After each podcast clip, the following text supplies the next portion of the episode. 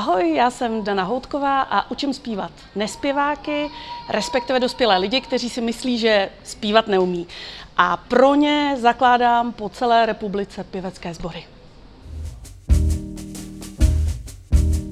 Milí přátelé, dovolte, abych vás přivítal u dalšího z našich rozhovorů na téma, jak podnikají profesionálové a mým dnešním zácným hostem tady v prostoru Opero v Praze je eh, Dana Houtková, která se zabývá eh, zpěvem, respektive učí neprofesionální zpěváky nebo lidi učit se zpívat. Mm-hmm. Takže Dani, díky, že jsi přišla tady Já děkuji za pozvání. A ty máš vlastně v podstatě na volné noze jako velmi výjimečnou profesi. Nejenže teda učíš nespěváky zpívat, ale i zakládáš po Česku pěvecké sbory, mm-hmm. takže jim pomáháš se potom jako nějak jako dále jako realizovat. A jak jsi se vlastně k tady téhle práci dostala a jak, jaké, jak, jaké s tím máš úspěchy vlastně? Um, já vlastně kurzy zpívání dělám 13 let a uh, na začátku bylo to, že uh, kolegyně, které dělali kurzy kreslení pro nekresliče, tak, eh, nebo pro neprofesionály, tak mě oslovili, protože věděli, že já se motám kolem hudby a že jsem dělala s malýma dětma takový hudebně výtvarný kroužek a že jsem dělala brigádu u mentálně postižených, kde jsem s nima dělala takovou jako muzikoterapii. A oslovili mě, jestli, když oni učí kreslit, tak jestli já bych nepostavila kurz zpívání pro nespěváky. A já jsem se toho nejdřív lekla, jsem si říkala, kdo já jsem, abych mohla učit někoho, protože v podstatě nemám úplně uh, na to přímo vzdělání. Teda teď už jo. A uh, vlastně uh, pak jsem o tom začala přemýšlet a Dala jsem si dohromady v hlavě, jak by to asi mělo vypadat. Byla jsem na kurzu tenkrát jedné kolegyně, abych viděla, jak to funguje jakoby jinde. Eh, ten kurz se mi vůbec nelíbil, a, ale díky tomu jsem věděla, jak to nechci dělat. To bylo hodně důležitý tenkrát. Jak, jak jsi to nechtěla dělat? Co bylo to, čemu se chtěla vyhnout? Ten kurz byl hodně silový. Vlastně z těch lidí dostával to nejlepší hodně pod tlakem. Mm-hmm. A ty lidi tam byli hodně zdekompenzovaní, což znamená, že se dostanou hodně do hloubky, ale je to takový jako zakázaný. Jo, to by se fakt nemělo podle mě dělat. Mhm, Takže, jakože pod stresem. Jo, přesně hmm. tak. A e, pod vytahování hodně negativních věcí, jako strach a smrt. A že to bylo opravdu hodně e, z mýho pohledu až neetický. Mm-hmm. Takže jsem zjistila, e, které věci by fungovaly za mě, který ne, aspoň teoreticky. A pak jsem, pak vlastně ta agentura oslovila pár svých už jakoby štamgastů, už klientů jako dlouhodobějších. A já jsem oslovila pár svých kamarádů kvůli zpětné vazbě a udělali jsme první vlastně kurz. A už ten první kurz eh, opravdu krásně zafungoval. A já už jsem v tu dobu věděla, že to je to co chci dělat a s určitýma obměnama, ale ten kurz vlastně od těch 13 let vlastně dělám skoro stejně. Uh-huh. A kdybys měla teda jakoby vystihnout ten, tu podstatu té tvojí metodologie, že asi si vytvořila nějakou vlastní metodu, předpokládám. Uh-huh. Uh, jako, m, jaká je třeba ta podstata, nebo co jsou ty hlavní postupy, které prostě uh-huh. následuješ. Je spousta lidí, kteří fakt zpívat uh-huh. neumí. Uh-huh. Myslí uh-huh. si, že to nikdo nikdy nenaučí, uh-huh. že jo? Uh-huh. Uh, všichni kolem jim to říkají. Přesně, vlastně, že jo? Přesně. Takže uh, jaká, jaká je tvoje, jako tvůj přístup k tomu? No, ono je vlastně 3% lidí, kteří uh, trpí takzvanou amuzí nebo dysmuzí, což je porucha, uh, s kterou, když se nepracuje od dětství, tak vlastně ty děti už mají i poruchy řeči a, a vyjadřování. A potom je takových 30% lidí, kteří si vlastně jenom myslí, že neumějí zpívat.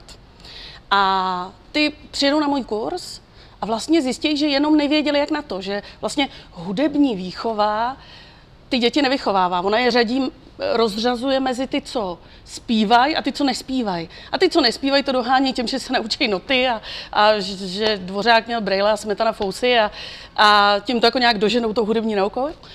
Ale vlastně ty děti, které teda nespívají, tak k tomu nikdo nevede. Prostě ty nespíváš, tak jako nazdar. Mm-hmm. A e, já jsem jednak samozřejmě přišla na to, že těch 30% je jednoduchý rozespívat, ale Eh, dostala jsem ten veliký dár, že uh, umím rozespívat i ty a muziky.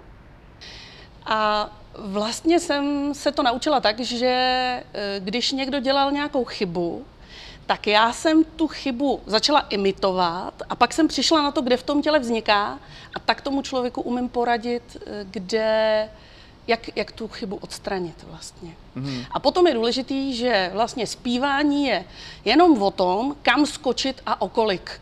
Že když člověk sedí po první životě u piana, tak taky neví, co zmáčknou. Ovčáci, není to ono, tak tak dlouho hledá, když mu to nikdo neřekne. Mm-hmm. A pak přijde někdo a řekne, ovčáci, aha. Mm-hmm. Jo? A já jsem ten, kdo jim říká, kam skočit a okolik. A to už je to ladění té melodie. Na což je ale důležitý samozřejmě, aby ty lidi byli uvolnění, zrelaxovaní, cítili se bezpečně. Takže já vlastně, protože ty nespěváci mají dost často nějaký nějaký bolestivý zážitek s tím spojený. Odmítnutí, e, kritika, vnitřní kritika, že kolikrát slyšejí, že zpívají falešně a nevědí, co s tím. Takže důležitý je, aby se cítili právě bezpečně, takže já si na těch e, kurzech tak jako doňuňávám. Jo. Mhm. A na druhou stranu, já si myslím, že já třeba mám jako sebevědomí na to, abych zpívala, nemám hudební sluch, že? Takže uh, nemám Hele. s tím spojený žádný negativní zážitek, ale uh, jako, jak, jakou teda roli v tom hraje ten hudební sluch, že? protože ten uh-huh. vlastně člověku umožňuje vůbec chytit ten tón, že asi, uh-huh. a pokud ho někdo postrádá, nebo do, aspoň do nějaké míry, tak je pro ně mhm. hodně těžké vůbec jako nasadit ten hlas. Uh-huh, uh-huh. Uh, hudební sluch vlastně máme všichni podobný, protože slyšíš, když někdo zpívá falešně a slyšíš, když někdo zpívá čistě. A to, co je měřitelný, je talent. Že na to někdo má ty buňky víc a někdo míň. Já asi taky nebudu dělat balet, protože na to úplně nemám buňky a asi ani postavu, ale, eh, a nebo nepůjdu házet oštěpem, nebo nebudu malovat, protože když jsem dětem nakreslila kočičku, tak říkali, to je hezký pejsek. Mm-hmm. Ale našla jsem ty svoje buňky, ten svůj talent a protože tomu dobře rozumím, jak vzniká ten tón v tom těle, tak to umím předat těm, kteří toho talentu dostali míň. Mm-hmm. Takže to můžou kompenzovat. Přesně tak, přesně. Tak pojďme se více vrátit teda k tomu, uh-huh. jak mhm. se vyvíjela ten, ta tvoje kariérní uh-huh. jako uh-huh. uh, cesta. Uh, takže ty jsi měla vlastně první kurz, zjistila si, že to je přesně to, co chceš dělat. Ano. Ale v té době asi ještě bylo k nějakému podnikání daleko, že? Takže co byly ty další uh-huh. kroky? Já jsem vlastně měla živnostenský list uh, na lektorskou činnost a najala se mě ta agentura a já jsem jí zprostředkovávala ty kurzy. Takže jsem dělala pod hlavičkou eh, té agentury a oni mi dodávali ty klienty. Ale samozřejmě eh, dostávala jsem asi nějakých 15% z toho celého obnosu, který ty lidi za ten kurz zaplatili mm-hmm. a celý zbytek šel té agentuře. A tak to prostě bylo nastavené a tak jsem to jako respektovala. A po těch třech letech, kdy vlastně e, vyšly i nějaký tenkrát docela před těma deseti lety, byly poplatní tištěný média, tak vyšel krásný článek e, v Ona Dnes a ve Vlastě a e, zavolali mi z produkce Jana Krause a byla jsem u Jana Krause v Uvolněte se prosím. A takže vlastně tím se hodně nastartovalo to, že už nebyli víc... Lidi znali tebe. Lidi znali víc mě, než, mm. než jakoby tu agenturu. A já vlastně jsem si tak jako říkala, že bych se ráda osamostatnila, a po těch třech letech už to nějak jakoby dozrálo mm. a já jsem se teda rozhodla a mm. odešla jsem z agentury a začala jsem dělat sama Jak, na sebe. jak eh, těžký byl ten začátek, jako úplně na volné noze? Hodně těžký, protože ještě já jsem se v tu dobu vlastně rozváděla, takže to bylo komplikované i osobně. Eh, a vlastně, kdyby tenkrát eh, moje přítelkyně vysloveně nezadotovala můj život a mých tří dětí na půl roku asi, jako jídlo a uh, drogerii, aha, vlastně aha. úplný základy, tak uh, bych to asi nedokázala, anebo respektive bych uh, si to asi ani nedovolila úplně. Hmm. Ale teď jsem úplně nejšťastnější a nejvděčnější za to, že se to opravdu povedlo. Hmm. Jak vzpomínáš si jako jak si na tom byla jako třeba psychicky, jako v takovémhle zlomovém okamžiku, kdy vlastně si neměla pokrytý a vlastně základní potřeby s svojí uh-huh. vlastní prací uh-huh. a mhm. přesto si musela jakoby roztláčet tu káru toho vlastního podnikání, uh-huh. jako kde si hledala energii, uh-huh. jako k tomu prostě každý den něco dělat, prostě věřit tomu, že, mm-hmm. uh, že to zkrátka není jenom mm-hmm. nějaký sen, který se mm-hmm. vytratí, že jo. Mm-hmm. Takže jako jak, vzpomínáš na to období, jako co ti pomáhalo vlastně dostat se přes to nejkritičtější období toho půl roku? Já jsem měla tu velkou výhodu, že mě vlastně věřili hodně ty lidi, že už jsem měla za sebou ty tři roky té praxe a uh, hodně uh, pozitivní zpětnou vazbu od těch lidí, kteří na kurzech byli. A e, takže jsem měla pocit, že teda to opravdu má smysl a že stojí za to e, chvíli vydržet nějakou finanční, e, nějaký finanční diskomfort. A, na, a na, ještě jsem taky věděla, že vlastně žijeme v České republice a tady nikdo hlady neumře prostě. Ano. Takže i kdybych se dostala, nedej bože, do nějakého asilového domu, pořád je nějaká jakoby šance, mm-hmm. že, že budeme normálně žít. Jako, mm-hmm. jo, takže, takže vlastně jsem nikdy necítila, že by to bylo prostě úplně zlé. Vždycky mm-hmm. jsem byla odhodlaná v tom pokračovat a nevím, jakou dobu bych tomu byla ochotná věnovat, ale ten půl rok byl za mě vlastně úplně jakoby v pořádku. Mm-hmm.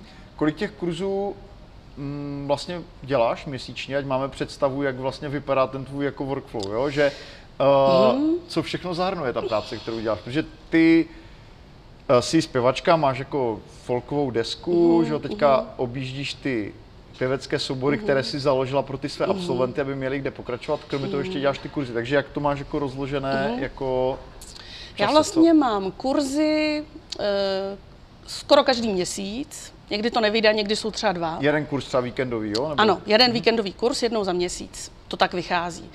A k tomu mám ještě vlastně dvakrát dvě víkendová soustředění se sbory. Protože mám e, svoje dva sbory jako vlajkové lodě, asi hlasy a taky hlasy.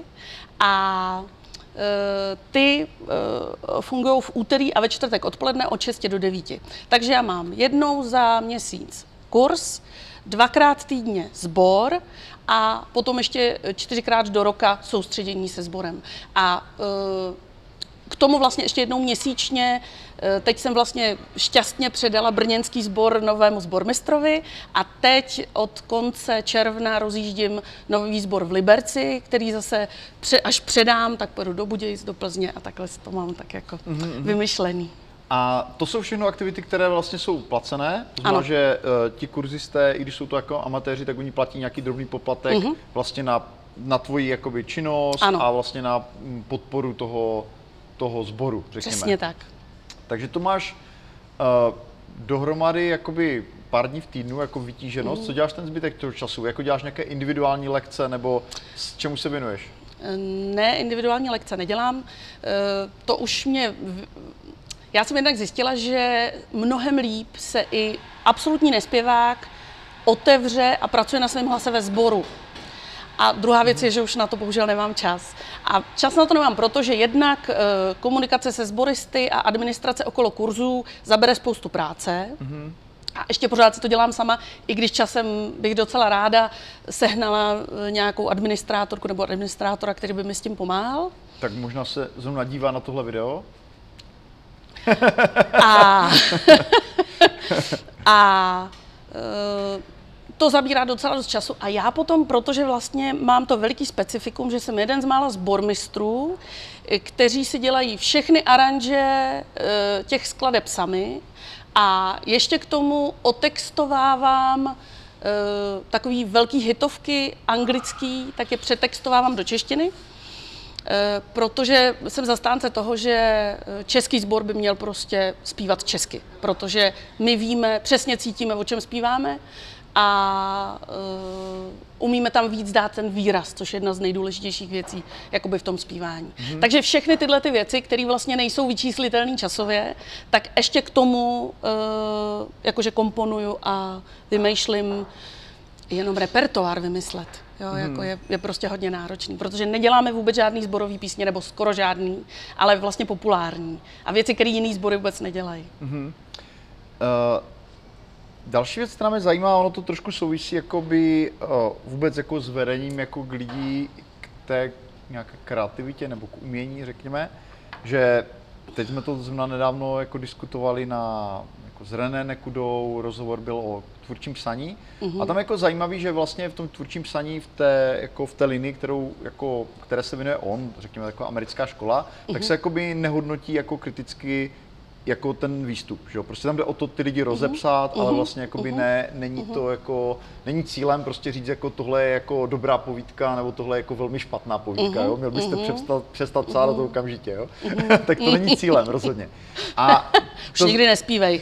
Uh, přesně tak. Znamená, teď, teď jako jde vlastně o to, jako do jaké míry je tam, uh, protože jakoby u všech jako profesionálních tvůrců, uh-huh. jako m, ať už je to v hudbě nebo prostě ve spisovatelství, v čemkoliv, jako je strašně důležitý to, ten, ten jako critical faculty, jako uh-huh. poznat, že vlastně jsem napsal dobrou věc a pokud jako uh, si myslím, že je špatná, tak ji prostě nevydám, jo? nebo s ní jako dál uh-huh. nepracuji. Že uh-huh. oni mají jako většinou uh-huh. hodně dobře rozvinutý ten, uh, ten mm, mm, sebekritický jakoby pohled a díky Rozumím. tomu dokážou mít jako uh-huh. konzistentně jako dobrou tvorbu. Jak vlastně pracuješ tady s tímhle ty, jako jestli to je podobně jako u toho tvůrčího psaní, že jde o to jako ty lidi rozespívat, ale vlastně jim jako nedávat jako až tak jako kritickou zpětnou vazbu, uh, jo, vaše, uh-huh. váš zpěv uh-huh. na tom tak a tak, a nebo opravdu jako se snažíš jako jim i říkat, jo, jakoby prostě v čem jsou slabí, na čem by měli pracovat, že třeba tohle to nebylo zaspívané úplně dobře. Jo, jak, i, i, když se dívám jako na ten sbor jako takový, že, že aby ho mohla vést ten sbor, tak musíš občas říct, že tohle není dobře, uh-huh. nebo jo, zná, uh-huh. jak pracuješ s tímhletím, vlastně s tou kritikou?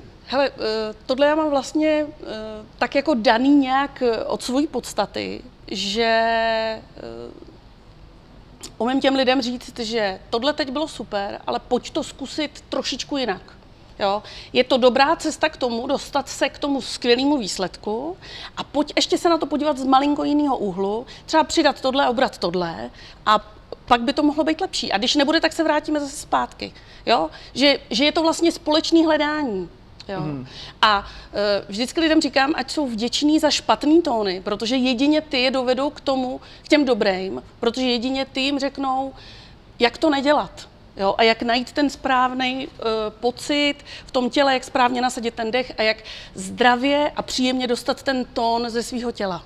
Mm-hmm. Uh, takže jako zase, jo, mi to nedá se nezeptat jako uh-huh. na, na to srovnání uh, se soutěžema, já nevím, uh-huh. Britain's Got a Talent, prostě Jasně. jako pěvecké soutěže jako v podstatě mediální, uh-huh. kde jako nevím, uh, ty české až tak nesleduju, ale co jsem viděl, jako by ty zahraniční, uh-huh. tak jako občas ta porota je jako úplně hyperkritická. Uh-huh. Prostě když ten člověk uh-huh. jako uh-huh. fakt je strašný, uh-huh. jak mu to řeknou. Uh-huh. Jako, jo? Jo.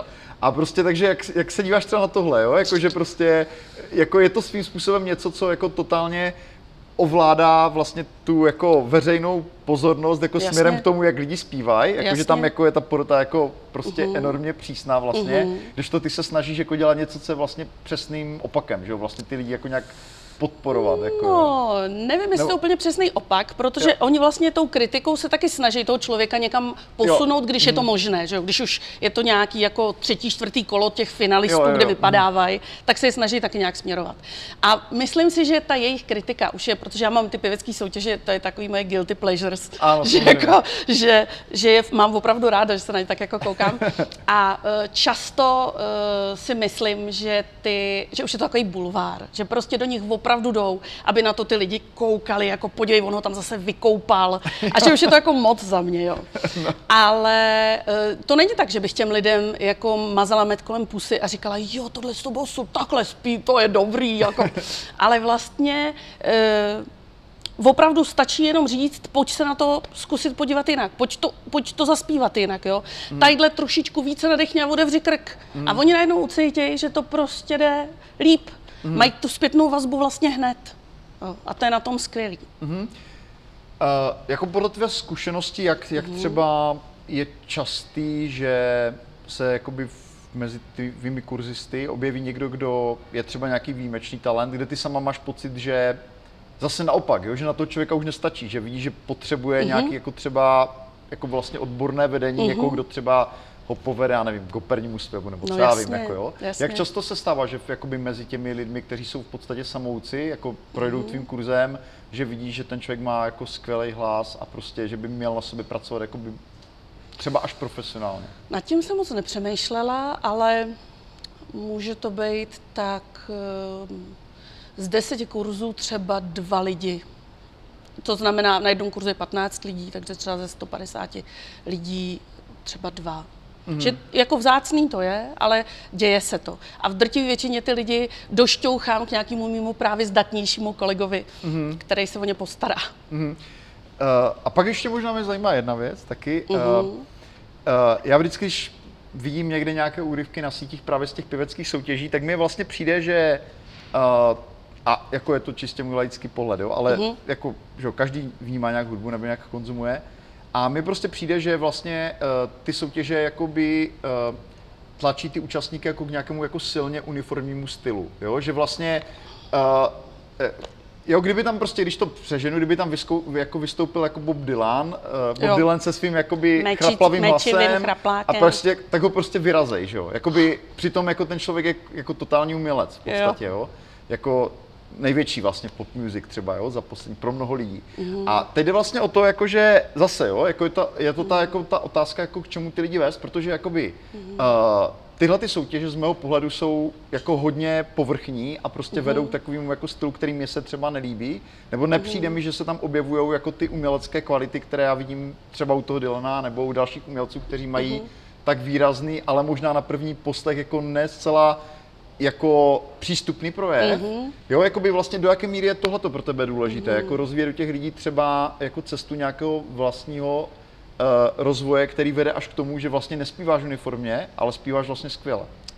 Hele, tohle je tak krásná otázka a je super, na tom je totiž slyšet, že ty tu muziku vnímáš protože to jako cítíš, že ten, ty uniformní krabičkový projevy prostě jsou kolikrát až takový robotický, že to prostě není lidský. Jo.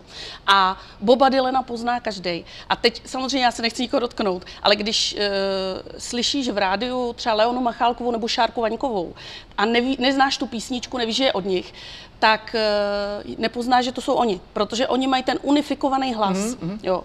Ale uh, když slyšíš Hanu Hegerovou, Luci Bílou, prostě, tak vždycky poznáš, že to jsou tyhle ty zpěvačky Springsteena, jasně. A Nika Cavea, že jo, to je prostě, Nick Cave třeba zpívá falešně. A je to hmm. úplně jedno, protože on má ten, ten projev neuvěřitelný, charismatický. A vlastně uh, učitelé zpěvu učí čtyři základní dovednosti, na kterých se musí pracovat. Rytmus, jestli je to na dvě nebo na čtyři, uh, intonace, aby, jestli to je čistý nebo falešný, dynamika, jestli to je nahlas nebo potichu a výraz, a já jsem přesvědčená o tom, že ten výraz je to nejdůležitější, protože to je ta třešnička na dortu, protože ta písnička má nějaký text, nějakou melodii, eh, ten autor s tím měl nějaký záměr a my jsme ten trichtýř, skrz který to jde ven pro ty posluchače a vlastně jim zprostředkováváme svůj, svoji představu o té písničce. Takže to je to, co já vlastně z těch svých žáků úplně nejvíce snažím dostat. A hlavně z těch, který eh, pokračují potom v těch zborech, protože to je úplně nejvíc. Když ten člověk se odevře na tom kurzu zpívání, protože samozřejmě, že po kurzu zpívání e, z lidí nejsou žádní slavíci, ale je to jako řidičák. Jo, je to prostě jako, že přesně ví, co má dělat a sahne se na to, jak pod tím vedením vlastně je fajn zpívat a vydávat ty čistý tóny. To dostanou tam všichni. A e, potom, když mají tu šanci chodit do těch sborů, proto já chci ty sbory po celé republice. Chci prostě fakt rozespívat celou republiku a e, udělám pro to maximum, aby se to postupně prostě rozjelo, aby měli kam chodit pokračovat a dál to rozvíjeli, protože mám pár opravdu těch amuziků, který se mi dostali před x lety eh, pod ruce a oni doteď chodí do toho sboru a zpívají osmi hlasí věci ve sboru. Což pro mě samotno je neuvěřitelný. A já vlastně jsem si na začátku té práce říkala, že jsem zvědavá, kam až se dostanu s těmi žáky svými a já to pořád nevím po těch 13 letech, protože oni jsou prostě pořád lepší a lepší a to je mm. úplně nádhera. Mm-hmm. Super, díky. Uh, jak moc je pro tebe jako důležité, aby ty, protože ty pro, musíš mít nějakou autoritu, že jo? Pravděpodobně asi, aby si přesvědčila ty lidi, že sama zpíváš dobře, mm-hmm. že sama vlastně vnímáš mm-hmm. tu muziku velice mm-hmm. dobře. Takže jak pro tebe je důležitá ta vlastní jakoby tvorba nebo ta vlastní solová uh, kariéra, případně jestli sama nějak trénuješ jako uh, cíleně pro to, abys jakoby byla v dobré hlasové kondici, jak vlastně ty sama na sobě musíš pracovat? Eh, Tak to je trošku komplikovanější, protože vím, že bych měla pracovat určitě víc, než pracuju na tom svém hlasovém projevu. A třeba když mám koncerty, který už mám teďka třeba jednou za rok, tak eh, určitě bych před předtím se měla pořádně nějak rozespívat, ale většinou to nedělám. Uh, ohlas samozřejmě peču, protože to můj eh, nejdůležitější pracovní nástroj, takže mám spoustu různých takových těch fíglů, jako Vincentka, eh, pastilky, eh, pantenol, když už je úplně nejhůř, a, a foniatrička, když už je úplně strašně nejhůř. A Eh, takže o ten hlas samozřejmě pečuju. A pak taky, protože samozřejmě mě to zajímá profesně, tak eh, často a ráda vymetám eh, semináře svých kolegů. A hodně ráda zase dělám na druhou stranu to, že kolegy zbormistry vodím do svého sboru, aby s něma pracoval zase někdo jiný. Jo, že jsem strašně ráda, když i tahle ta komunita, a myslím si, že u nás v Čechách to krásně funguje, že ta muzikoterapeuticko-hudební komunita spolu krásně spolupracuje a že je tady právě hodně obzorů pro to e, objevovat dál a pracovat na sobě. Říká Dana Houtková. Dani, díky, že jsi přišla k tomu Já rozhovoru. děkuju.